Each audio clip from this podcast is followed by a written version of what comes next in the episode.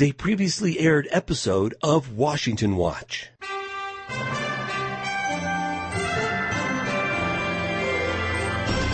From the heart of our nation's capital, here's Family Research Council President Tony Perkins. Well, good afternoon, everyone, and welcome to Faith and Freedom Friday. Uh, this is where we uh, step back from the, uh, you know, the, the, the politics and the uh, the policies that we deal with each and every day here on Washington Watch, and and we have more of a personal conversation, uh, talking to some of our leaders about their faith in Jesus Christ and how that motivates them as elected leaders and how it guides and directs the decisions that they make. And, uh, you know, this started, I started doing these occasionally, doing a profile piece, and we heard from so many of our listeners saying, wow, uh, that's so encouraging. Uh, and, and I know that our guests that were on, they were hearing from their constituents. So I decided to say, hey, let's take one day a week and let's just step back. And uh, I, I want you to get to know uh, what makes the men and women that you'll often hear on this program, what makes them tick? Why, why do they do what they do? Why did they come to Washington, D.C.? And uh, so that's what Faith and Friday, Faith and uh, Freedom Friday is all about. So today we're going to hear from two of, uh, of my friends uh, that serve here in Washington, D.C., one in the United States Senate and one in the House of Representatives. We're, in just a moment, we're going to hear from Oklahoma Senator James Lankford. And then uh, he was in the House prior to being elected to the Senate. Uh, and I'm going to give him an introduction in just a moment.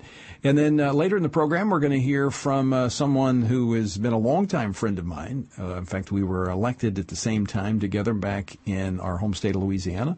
Uh, Congressman Steve Scalise, who presently serves as the minority whip in the House of Representatives. We're going to hear his story a little bit later here on Washington Watch. The website, as always, is tonyperkins.com. If you happen to be on Twitter or on Parler, it's uh, at T Perkins. All right, Oklahoma Senator James Lankford had never run for office before 2010. He earned a master's degree uh, in divinity, uh, Southwestern Baptist Theological Seminary back in 1994. He then served as director of the student ministry for the Baptist Convention of Oklahoma, but perhaps his largest job before Congress was as the director of Falls Creek Youth Camp, the largest Christian camp in the United States. And having grown up in Oklahoma, it was one that our church went to uh, every summer. Uh, along with uh, 51,000 other attendees. Uh, James was the camp's longest serving director, serving for 14 years. Uh, his experience as uh, director of Falls Creek Youth Camp gave him firsthand experience with evangelism and gave him a robust understanding of why religious freedom is important to spread the gospel. And I think it also helped him dealing with all those kids, helped him with Congress. Uh, joining me now to uh, to talk more about what propels him forward each and every day is Senator James Lankford of Oklahoma. James, welcome back to Washington Watch. Tony, glad to visit with you again. Well, uh, let's just let me just start with this. You know, you were you were in ministry. Um, now we've traveled together. I, am I'm I'm very familiar with your story, but I want our listeners to hear this. I mean, you you were in ministry, doing quite well. What prompted you to step into the arena of politics? Yeah, after 22 years of youth ministry and working with students in church and denominational life, and then uh, obviously directing the Falls Creek Youth Camp, uh, my wife calls this life's greatest interruption for us. Uh, this was not something we expected, um, but uh, in the uh, fall of 2008, uh, my wife and I, every time we sat down to pray, every time we're reading scripture, every time we're sitting in church, it's as if the Spirit of God was saying to us over and over again, month after month, get ready and uh, it was just this constant get ready, get ready, get ready. And that was kind of an exciting thing to hear from the Holy Spirit for a while, but then after a while, it's not exciting anymore, it's just unsettling. And uh, we kept getting more and more serious about saying to God, what are you trying to say? I, I, feel like you're trying to say something. We can't figure it out. And in September of uh, 2008, uh, my wife and I both sensed God saying to us that you're going to run for Congress. And it was very specific, very clear wasn't audible, but it was loud, uh, and it was something that uh, we that that's just not possible. And so, literally, even after months of God saying "Get ready," when we heard Him clearly say "You're going to run for Congress," uh, we spent about seven months and God, that that's not rational, that's not reasonable. And every day after that, He just kept saying, "Come follow me." and uh, th- this is what we're going to do. So in September of 2009, I resigned my job as the director of Falls Creek and started running for Congress and shocked a lot of people around me who had said, "Hey, you've never been involved in politics before. Are you crazy? Uh, shouldn't you try to, you know, run for school board or city council or do something else like that?" And I, I said, "You know, I, I wish I could, except to be obedient. This is what I'm supposed to do."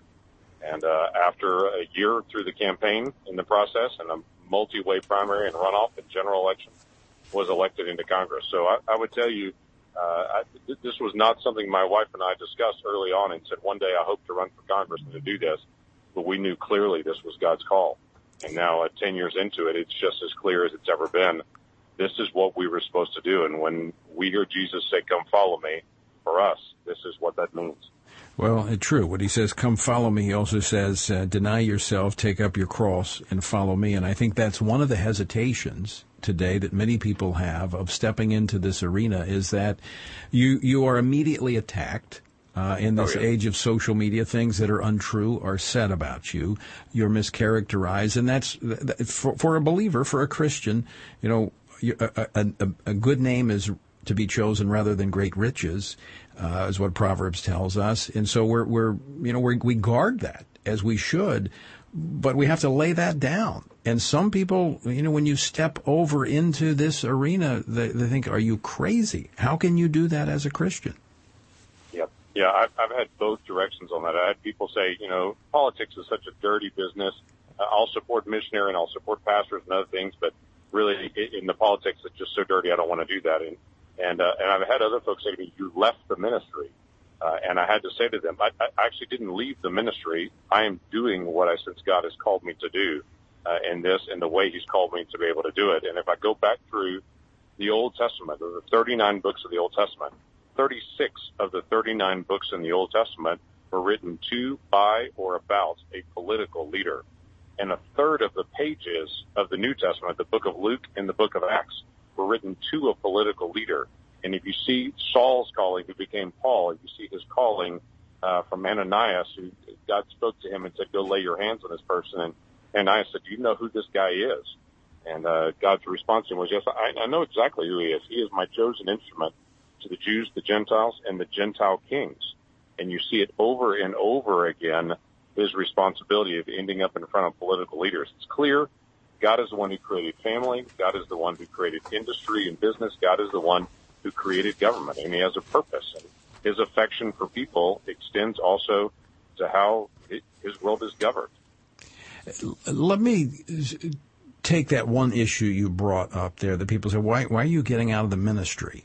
Well, I struggled with that before I first ran for office, and it wasn't until I read John Calvin uh, that he said this is a high calling of God and I, would never seen or heard of that. But of course, then reading in a, in uh, in Romans uh, that this is a um, uh, a place of ministry. It is a, they are servants of God, and you've you know, obviously you're not going to mention names, but you've had tremendous opportunities as a as a senator, as I have working with the Senate and the House to to do ministry, and and come alongside people and share with people and pray with people that quite frankly, might never go into a church for for spiritual guidance. Yeah, it, it is a unique place to do ministry, and I, I tell people at home that they'll catch me and they'll talk about ministry opportunities. I'll say I have ministry opportunities around the people I work with, just like you have ministry opportunities around the people you work with.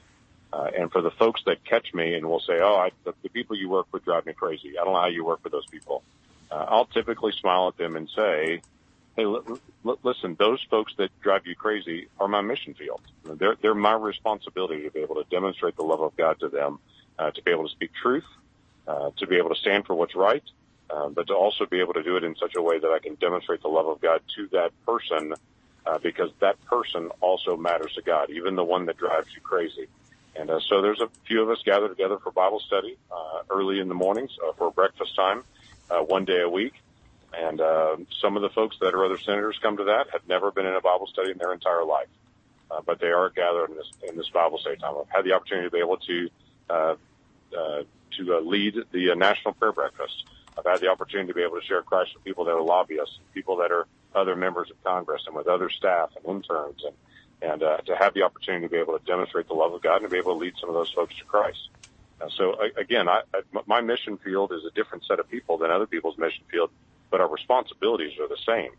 Uh, it's, it's not that I have a, a, di- a different calling than other people. I have the same calling and responsibility, just in a different geographic location with a different group of folks.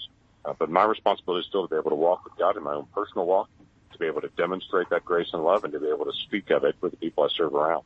I think that's even quite frankly, more important that as leaders we do that, especially when we are advocating for uh, the freedom of religion, to defend religion, that we actually exercise it ourselves in in our lifestyle, not only in our personal conduct, but sharing our faith openly with others.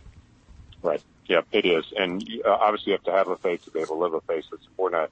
I, I maintain my own personal walk with God uh, and to be able to keep that fresh and so I can speak to other people about what God is doing in my own life. Uh, but then that, that is something that we all have the responsibility to do. Is not just to live polite lives. That's a good thing, um, but to live a life that people not only uh, see the life that we live, but understand how they could also live that life, how they could experience the grace that we also have.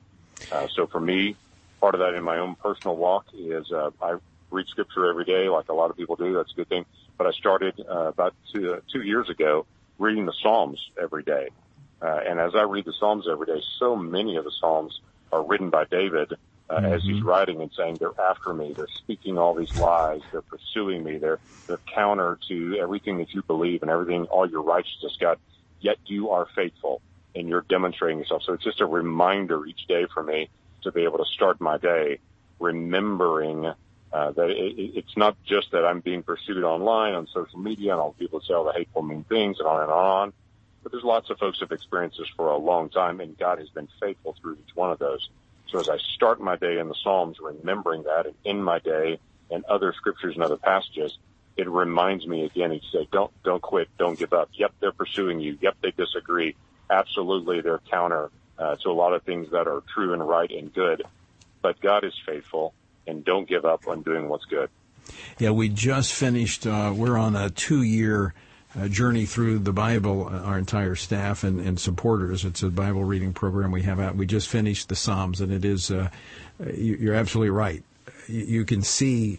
Uh, yourself in, in some of these uh, psalms. In fact, a couple of them I've sent to the president just because they were so fitting for where he has been. Uh, Senator, we're, we're, we're, up against a break, so I don't want to get into the next this next question, but I, I, I want to give it to you so you can be thinking about it, because I'm sure our listeners want to know how does your faith in Christ as a believer inform your decisions and actions as a senator? And so when we come back, that's what we're going to talk about here on Faith and Freedom Fridays with Oklahoma Senator James Lankford. Uh, still to come later in the program, Louisiana Congressman Steve Scalise will be joining us with uh, his story. And um, you can find out more about both of our guests by going to tonyperkins.com and follow the links over to their information. All right, when we come back, we're going to finish our conversation with Oklahoma Senator James Lankford. So don't go away. We're back with more right after this.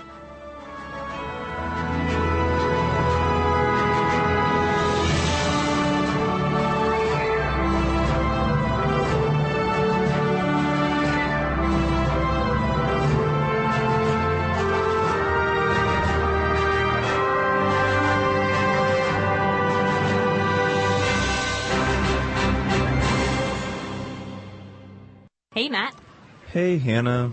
What's going on? Why so gloomy? Well, I'm a little disappointed. I had a lot planned to do during the stay at home time, and I just didn't do it. Oh, yeah? What did you have planned that you didn't get to do? Well, I was actually hoping I would finally be able to get time to do a regular Bible reading routine, and I started a couple of times. I just didn't stick with it.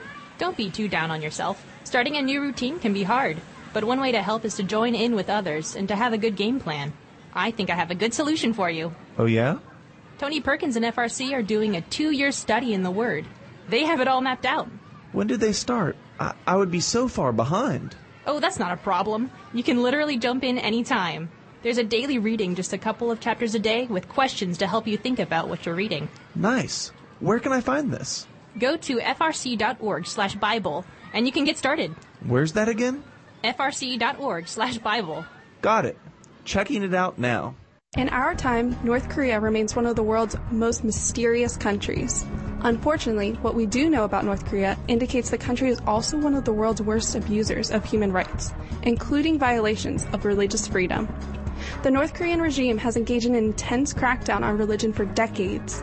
Today, few religious believers remain, and those who do face grave danger. The secretive nature of the regime, nicknamed the Hermit Kingdom, makes it difficult for American leaders to address these human rights issues. Yet, even though options are limited, the gravity of the situation calls on Western countries to take every action possible to relieve the suffering of the North Korean people, a people who have no chance of speaking up for themselves. To learn more about this important issue, check out FRC's publication titled North Korea, the world's foremost violator of religious freedom. To access the information you need to stay informed, including a list of policy proposals, go to frc.org slash North Korea. Masculinity in America has never been under attack the way it is today. We've reached the point where the term itself is considered toxic or offensive to many. The consistent message in our nation is that masculinity by nature is bad and is the root cause of many of the problems plaguing our society. From his experience as a military combat officer and ordained minister of the gospel, Lieutenant General William Boykin has seen and dealt with firsthand the breakdown of leadership in our nation by the lack of godly men living lives of biblical purpose. In his latest book, Man to Man Rediscovering Masculinity in a Challenging World, he addresses the essential elements of manhood as a provider, an instructor, a defender, a battle buddy, and a chaplain, and explains how to personally develop these traits and pass them to the next generation. Get your copy today of Man to Man wherever books are sold.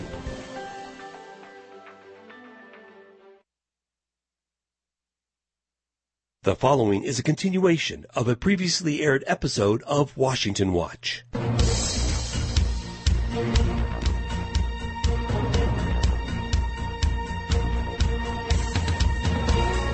This is Washington Watch, and it's Faith and Freedom Friday. I'm your host, Tony Perkins. Glad to have you along. Uh, my guest, Senator James Lankford of Oklahoma. And, and right before we went to the break, I teed it up with the question, and that is, you know, how does your faith, Senator Lankford, your faith in Jesus Christ, you're very clear that you're a follower of Jesus Christ. How does that inform your decisions and actions as a United States Senator? You know, I had folks uh, uh, originally when I went into Congress uh, that challenged me and said, "Yes, you've been a Christian, you've been a minister, but now you're going to be in a secular role, and so you you can't have all this Jesus stuff actually affect you. Uh, you've got to be able to be more secular in your decision making." I've, I've always smiled at them and said, "I have a biblical worldview where I see people as created in the image of God and of value and of worth, and I've yet to see a place where the Bible and the Constitution disagree." And uh, so when I look at the decisions that we have to make, I, I look through it in a biblical lens uh, to be able to see people as God saw sees them, and uh, to be able to follow some biblical principles. You can go through the book of Proverbs, which was Proverbs was written to the next generation of leaders of Israel to say, here are the things you need to know if you're going to be a good leader uh, that actually affect your decision making. Things like equal weights and measures. That's a biblical principle uh, saying that every person is to be treated equally and fairly, regardless of their background, their person, their color of skin, their faith, whatever it may be. Uh, God loves, it says all the way back in the book of Leviticus, Leviticus, equal weights and measures. Uh, so you start looking for what are you doing to provide opportunity? What are you doing to be able to make sure everyone's treated fair? Uh, how do you manage this? How do you see a life as a life, regardless of how small or how young that life is? A life in the womb is as valuable as a 20 year old leaving for college. Uh, those are individuals are life, and that's valuable and precious in God's sight. So those biblical principles uh, guide me when I'm making decisions.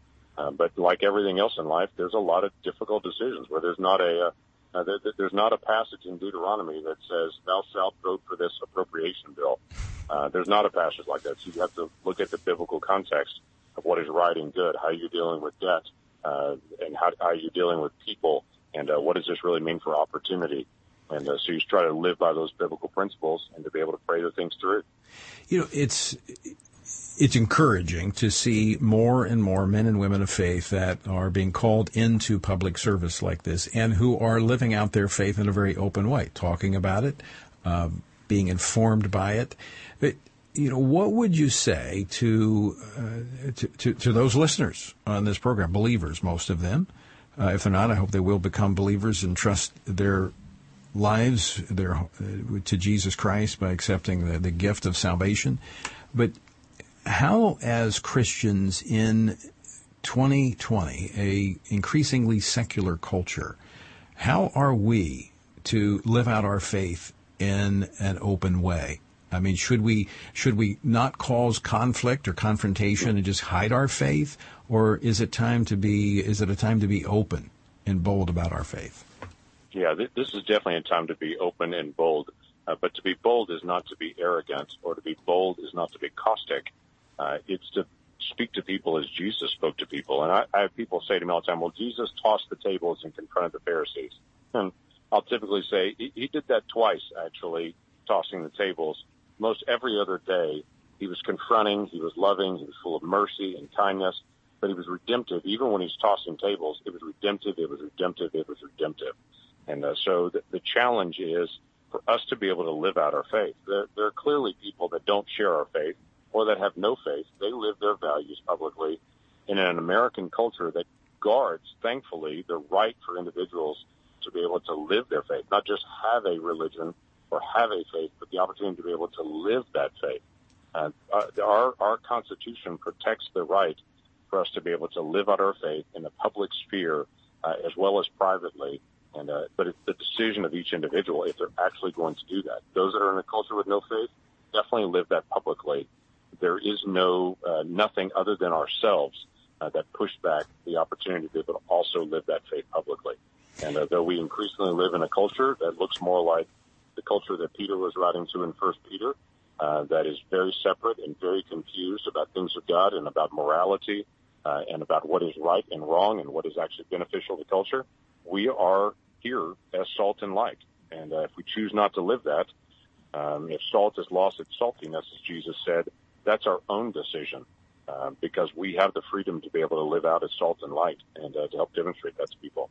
And, and, Senator Lankford, I think that is increasingly important that we live that out as a culture as we have become more secular, uh, more disconnected with our foundation and our heritage as a Christian, as a nation built upon Christian principles, that you know we're, we're you don't have prayer in the schools anymore. The Ten Commandments have been removed from our courthouses, and so if that faith is going to go into government, if the faith is going to go into our school system, if the faith is going to go into entertainment, uh, the media, we're going to have to carry it in.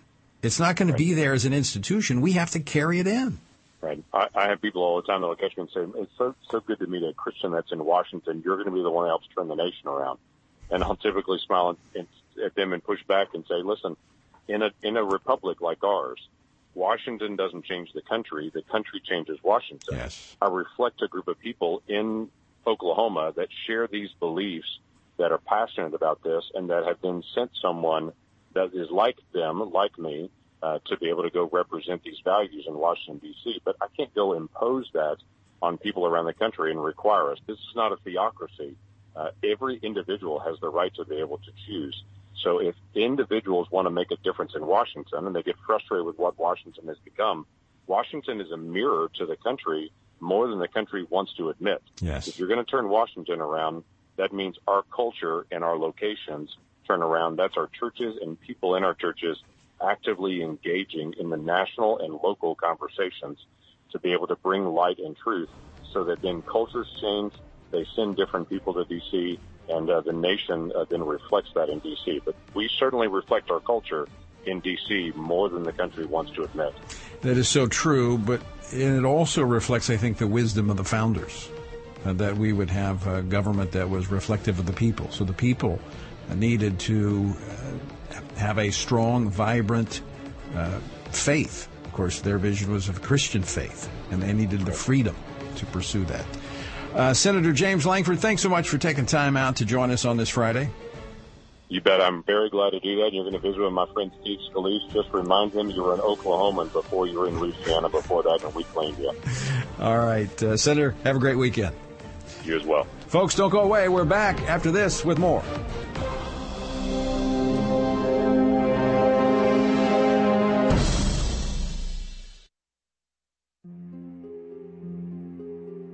The history of religious persecution in China is extensive, and many are not aware of the current oppression of religious groups taking place there. China restricts religious practice and oppresses religious minorities on a sweeping scale. This religious persecution targets those of every faith. Christians, Muslims, Tibetan Buddhists, and Falun Gong practitioners are all victims of the Chinese Communist Party's efforts to suppress any set beliefs that might compete with the party's ideology. This campaign against religion has had and continues to have devastating consequences for those who simply wish to live according to their conscience. Family Research Council's recently updated publication addresses China's consistent abuses of human rights and explains why they cannot be treated like any other country. Learn more about this issue by visiting frc.org/china. Oh man, what's wrong? I just missed Washington Watch with Tony Perkins, and our congressman was going to be on the show today. Oh, that's not a big deal. What do you mean? Well, you can always catch the replay of the day's show. How's that? with the Stand Firm app. Yeah? Yep, you can catch that day's program and so much more.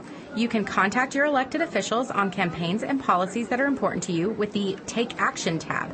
You can listen to Washington Watch with Tony Perkins live and play previous episodes while conveniently going about your day.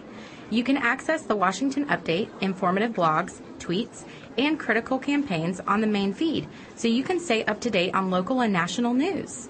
Wow, I definitely use that. How do you find the app? Just visit frc.org slash app and download or search Stand Firm in the App Store.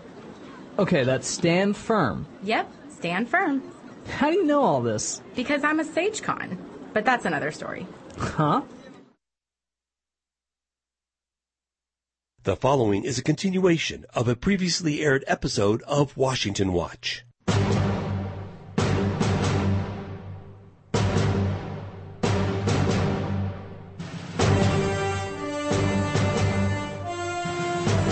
Welcome back to Faith and Freedom Friday. I'm your host, Tony Perkins. So glad to have you with us. The website, tonyperkins.com. If you happen to miss any of this, you can catch it all later. It's all archived at tonyperkins.com. You know, as we've been talking about, nothing refines and strengthens our faith like the fire of adversity.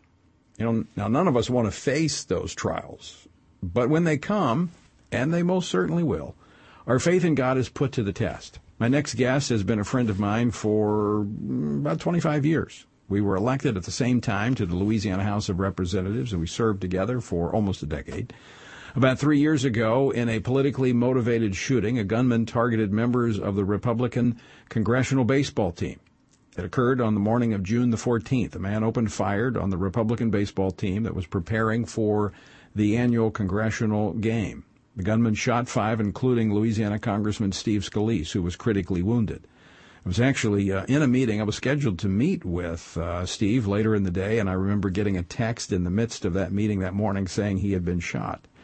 Over the next uh, hours, days, and weeks, Steve uh, fought for his life. Um, in fact, they at point at a couple of points thought they had lost him, but he fought his way up the steep road to recovery, all the way back to Congress. And this was uh, only possible through the efforts of countless heroes and divine intervention. It's all in his book, Back in the Game One Gunman, Countless Heroes, and the Fight for My Life. The shooting was planned and executed by an unhinged person who was politically motivated by his hate for the Republican Party and conservatives. And uh, that is an issue that is explored in the book as well. All Americans were appalled by this attack, and it was actually one of those rare occasions where people come together. The responses and the reactions from all across the country and, and across the political aisle once again demonstrated the beauty and the strength of the American people. He is a man who uh, not only knows how to get things done, but also how to win people over. So he has been serving as the House Minority Whip since 2014. Uh, before that, he was uh, chairman of the Republican Study Committee. Congressman Steve Scalise represents the first congressional district of our home state of Louisiana, and he joins me now. Steve, welcome back to the program. Hey, Tony, always great to be back with you and, and really appreciate the way you kind of laid that out. Yeah, it's, um, you know, obviously, you know, faith plays a role in our how we look at the world And, you know, you and I have had conversations over the years, you know, we were both elected really kind of in a reform move in Louisiana to fight the spread of gambling and the corruption related to that. And, and obviously we have a, a worldview to that. But, um, you know, faith has become a, a much bigger part of your life as a result of the trial you've gone through, has it not? Yeah, it really has because I always had a strong faith and, you know, was brought up in, in a, in a Christian a Catholic community and went to Catholic school for high school, um, ultimately went to LSU, but always had a faith, but it was more private and, you know, never really talked publicly about it. I, I prayed to God every night and, you know, it was always more of a conversation uh, with God and I'd, you know, ask him for things like we always ask for things, but I also would try to go out of my way to, to thank him for the good things that happen because it's, you know, it's just something I got in the habit of doing to, to not always just want it to be a one-way street where you only talk to God when you want something, but to, to thank him. And it, it also reminded me of, you know, there's good things in our life that happen every day and there's bad things. And some people just want to harp on the bad. And this was kind of a way to remind myself of, of what, what happened that was good and, and to thank God for that too, so that you're, you're, you're not just asking him for something, but, uh, that's what I, I used to do. And then when this happened, you know, uh, clearly the, that part of my faith immediately came back to me when I was laying on that ball field after I was shot. And, uh, you know, heard gunfire, continued to hear a shootout, and, and it was a very violent shootout. Uh, I was hit and down on the ground. I wasn't sure how bad I was, but I knew I couldn't move anymore. I crawled away as far as I could, about 20 feet before my arms gave out. And at that moment, you know, you're first, you're kind of, you're struggling for your life trying to get away. And once I was laying there, I could just lay there and hear gunfire. I knew the next shot could be it. And I'm just going to pray to God. And at that point, Tony, I, I had a very, it was a very serious, direct conversation with God. Um, my first thought was that, you know, I've got a, a young daughter at the time. She was 11 years old. And I had this vision come into my head of Madison walking down the aisle alone. And I said, God, please don't let Madison have to walk down the aisle alone. And, uh, and from that moment, it just became a conversation with him about being able to see my family again and, and putting it in his hands. And I'll tell you, I, I got an unbelievable calm uh, in the midst of all this. And it was a violent shootout, uh, but I, I knew at that point it was in his hands, and I was comfortable with knowing that God's in control, and uh, and He took care of me that day, and He performed miracles that day, Tony. Uh, miracles, uh, indeed, and uh, we're up against a break here in just a moment, but I want to come back and talk about that because. Uh, after the fact, when you had gotten enough strength that the doctors could talk to you, they uh, they told you some of the things that had transpired that, in fact, is miraculous. That you you survived, and not only survived, but you you are doing quite well.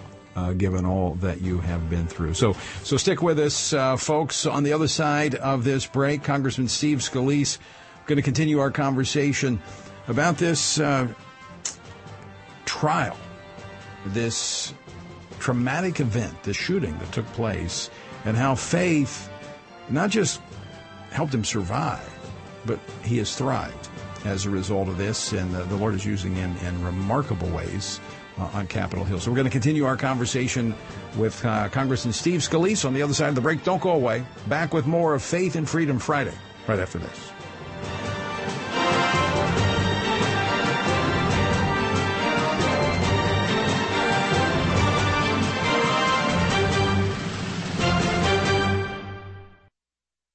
Get a trusted perspective on the news of the day every day.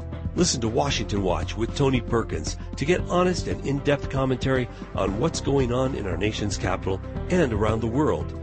Join Family Research Council President Tony Perkins live every weekday on over 800 radio stations across the country. Or listen to the show when it works for you by visiting TonyPerkins.com.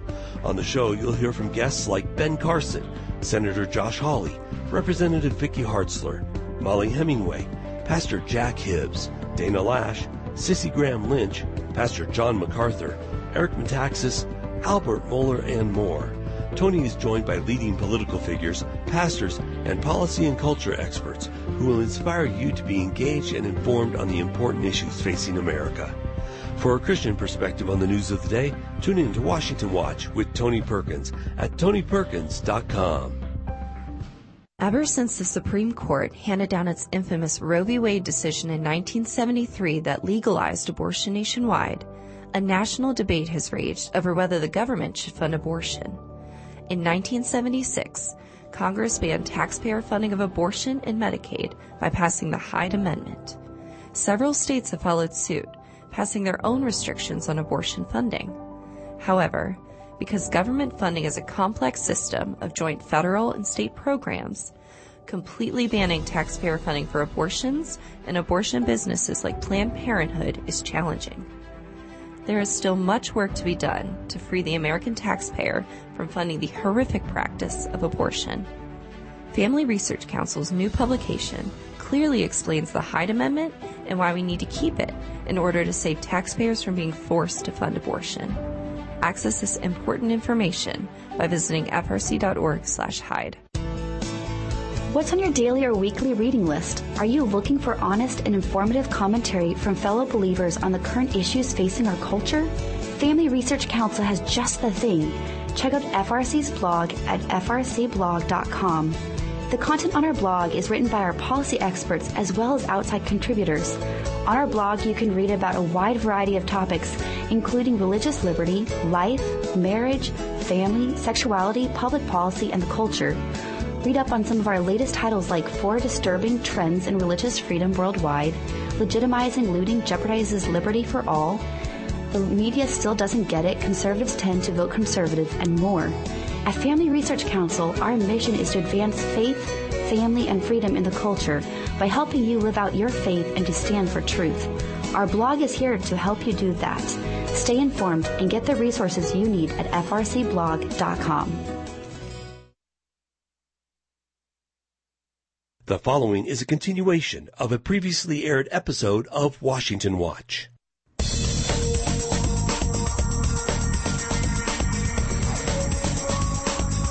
This is Faith and Freedom Friday here on Washington Watch. I'm Tony Perkins. Glad to have you with us. And uh, joining us, Congressman Steve Scalise represents the 1st Congressional District of Louisiana, and he is the minority whip uh, Steve, thanks for uh, spending some of your Friday afternoon with us. Uh, it's, it's great to be sharing this with you, Tony. I know you and I have talked about this a number of times since the shooting took place almost three years ago. But um, you know, as we were just discussing, you know, the miracles that took place. I mean, you came very close to to dying right there on that ball field, and then later at the hospital. Yeah, you know my um my trauma surgeon uh, who who treated me when I came into the emergency room. Um, after I you know come I came out a few days, I was in a coma for about three days, and um, you know once I kind of got better, I I was curious and asked him you know just how bad it was, and he told me that that first night especially there were two different times where he wasn't sure if I was going to make it, and uh, I had lost a lot of blood when I got to the hospital. He told me it literally it wasn't a matter of minutes, but literally with, within a minute, I, I might not have made it because I had lost just about all my blood. They had to put 20 units of blood inside of me. And, you know, the normal human has about eight units of blood in them. So I, I had, uh, I was bleeding internally pretty heavy. The bullet ripped into about over 100 pieces. It was a 762 caliber bullet. You literally could take a bear down with it. And, um, and so I had a lot of internal bleeding. A lot of organs were damaged. My femur was shattered. So I, I was a mess. And, uh, and like I said, uh, really almost didn't make it that, that first few minutes, and they performed just miracles in, in keeping me alive. And then, uh, you know, we had complications along the way as they were trying to, you know, literally just kind of stop all of the different uh, arteries and, and organs that were severed. But you also, right there on the ball field, some of your colleagues um, with medical training were able to step in in those uh, first minutes, which were also key to your survival. Yeah, Tony, this is where the, the heroes really come in. And, and, you know, as you said in my book, Back in the Game, I really wanted to tell the story through the eyes of the people who helped me through that day. And, um, you know, I talk a lot about the miracles, uh, and there were a number of miracles on that ball field that you know, one or two you you you might kind of just scoff off as a as a coincidence, and by the fourth and fifth and sixth one, you realize there's only one way to explain it, and that's that God was on that field uh, with us. And um, there were a number of heroes on that field too. The first two were David Bailey and Crystal Griner, and at a time when we're talking about police and whether or not cities should defund police, uh, the two United States Capitol police officers who were with me that day are the epitome of what is great about law enforcement and the unheralded side of law enforcement that you don't see. Uh, they were both shot during the shootout and yet still kept going after the shooter to protect us. Uh, they literally were both risking their lives to protect us on that ball field. And like you said, about a dozen Republican members of Congress that were practicing that he was trying to execute. And, uh, and, and they risked their lives and, and ultimately took the shooter down. And, and they carried out their job exactly as they were trained to do. And, uh, and that's what law enforcement means to me and so many other people. Uh, but, you know, they were the first heroes. Uh, but Brad Wenstrup, as you referred to, my colleague from Ohio, uh, he's a great member of Congress, a wonderful man of faith. But he was a he's a medical surgeon. He actually was a tra- was a trauma surgeon in Iraq. He served in Iraq and Afghanistan, and and would be the one to, to treat people on the battlefield and and kind of get them ready to be able to make it to a hospital if they were injured uh, out, out in the battlefield. And uh, and he immediately saw me. He was out in the batting cage, and he waited until the shooter was taken down, and he came out and immediately looked at my injury, saw where the bullet went in, realized there was no exit wound, which to some people they thought it was just a minor uh, a minor injury. He knew it was a serious injury because he treated somebody in Iraq with a very similar injury, and they didn't make it. Uh, and so he knew what was going on internally, and so he immediately worked to stop the bleeding. Uh, took took the shirt off of Brian Kelly, who was a volunteer with us there, and um, literally took the shirt off of his back. And then uh, Brad used it as a tourniquet and applied a tourniquet to stop the bleeding. And my trauma surgeon told me if that tourniquet wasn't applied properly like it was, I wouldn't have even made it to the hospital. Hmm. Let's talk, Steve, about you know, in it was a long recovery. It was a difficult recovery. I know we spoke a few times during that process, and there were ups and downs. But let's talk about the role that your relationship with God played, how, how you relied upon your faith, the prayers of others, the encouragement of that uh, helped you in your recovery.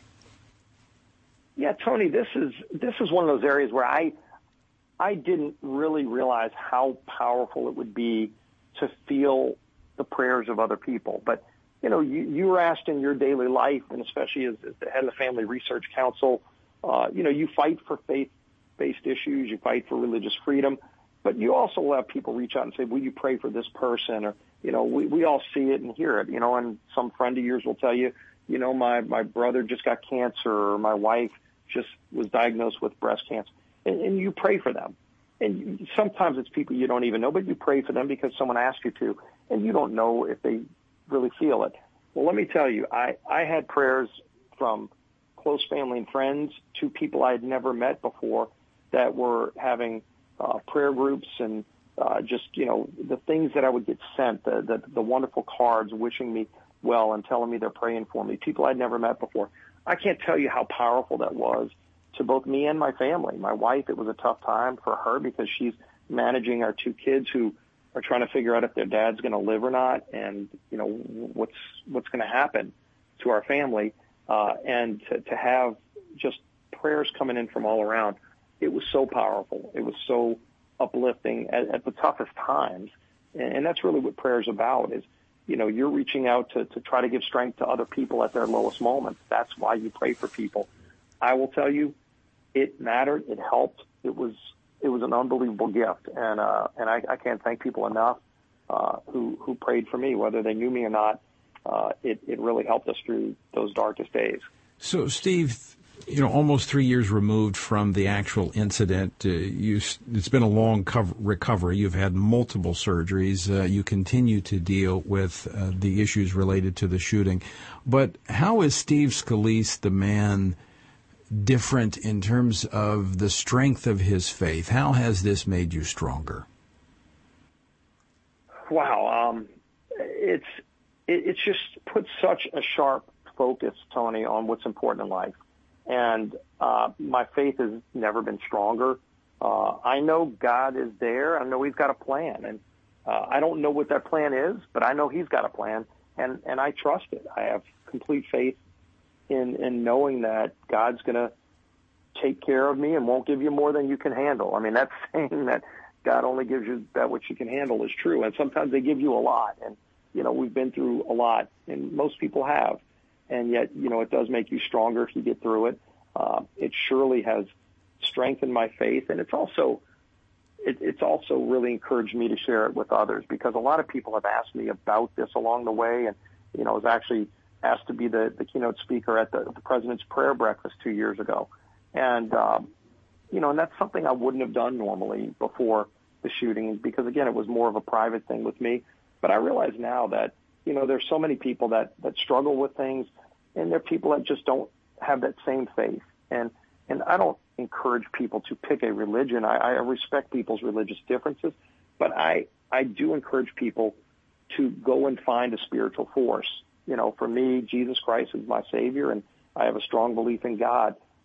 Find somebody bigger than yourself to believe in, and and, and a strength and a faith and a belief in God will do unbelievable things for you and give you strength that you never thought you could summon, and uh, and it gets you through tough times. And and don't go do things alone. Don't go into a dark place. Uh, that's why you should have a, a strong faith, and it, and it works and it helps. Know, Paul says that. Uh, as he commented on his uh, challenges, that God's grace is sufficient, and I think we've we've got to accept that grace because it is uh, it's a gift, and we we can either choose to walk alone or we can walk with God, allowing Him to walk with us and strengthening us in these trials and tribulations, which are going to come. Uh, they're varying degrees. Some people, you know, most people are not going to face what you face, Steve. They're not going to face a shooting, but they're going to face, you know, a, a diagnosis. They're going to face something, right? Diagnosis of cancer. Or they lost job. There's always issues in life, and we can either run from God or we can run to Him.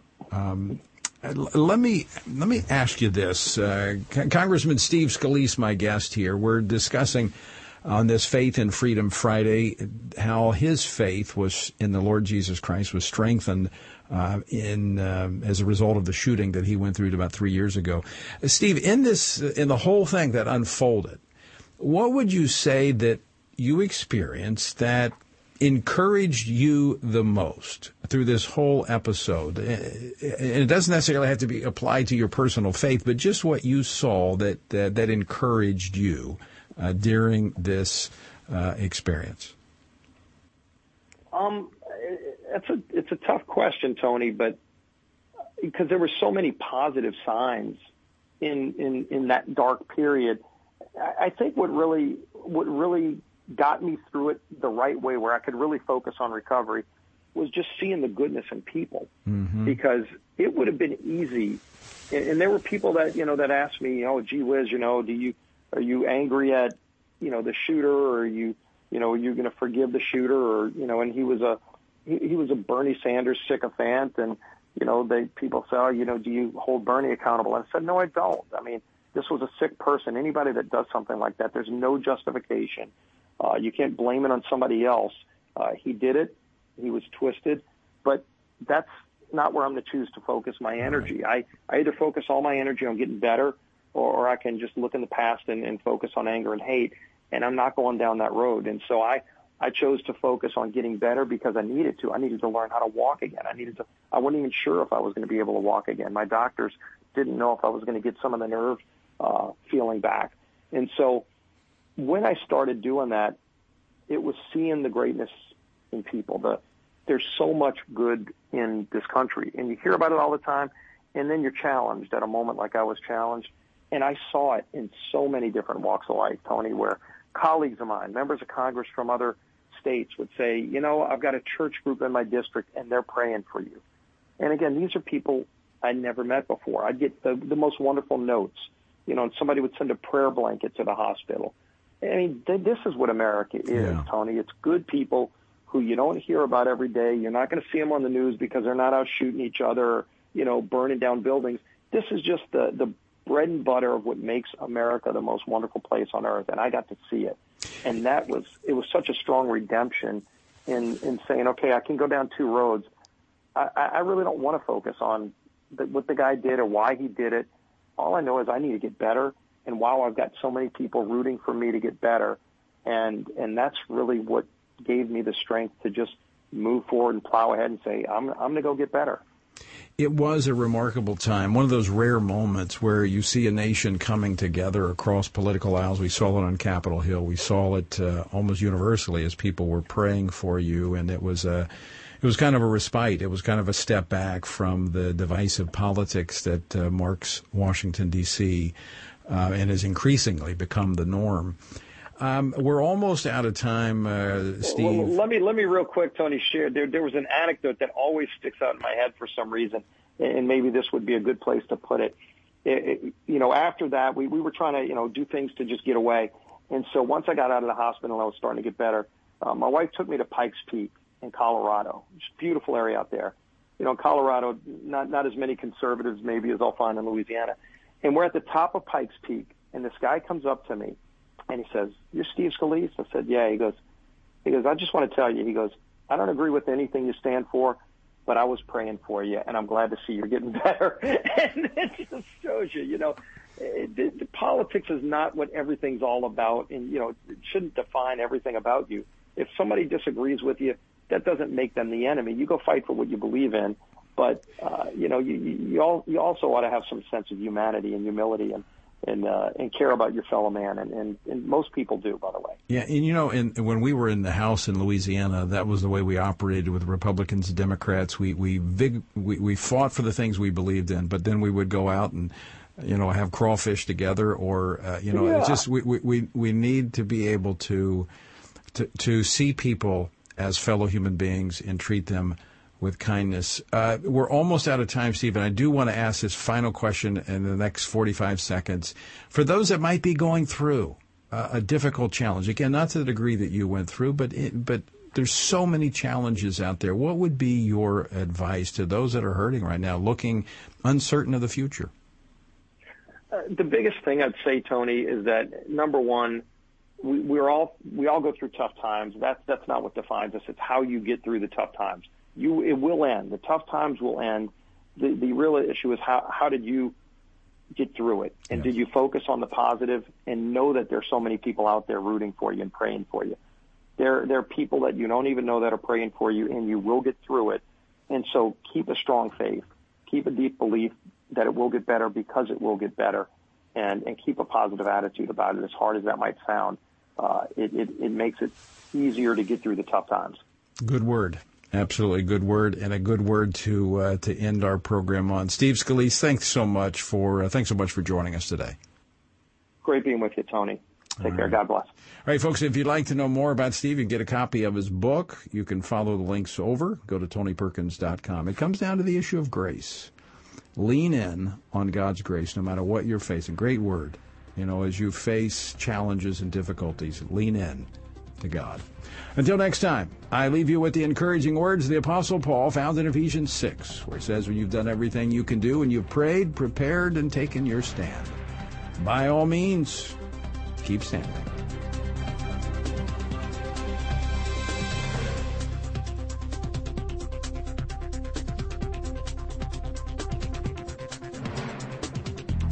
Washington Watch with Tony Perkins is brought to you by Family Research Council and is entirely listener supported. Portions of the show discussing candidates are brought to you by Family Research Council Action. For more information on anything you've heard today, or to find out how you can partner with us in our ongoing efforts to promote faith, family, and freedom, visit TonyPerkins.com. Also, to leave a comment about Washington Watch, call our watch line at 1 866 372 7234. That's 1 866 372 7234.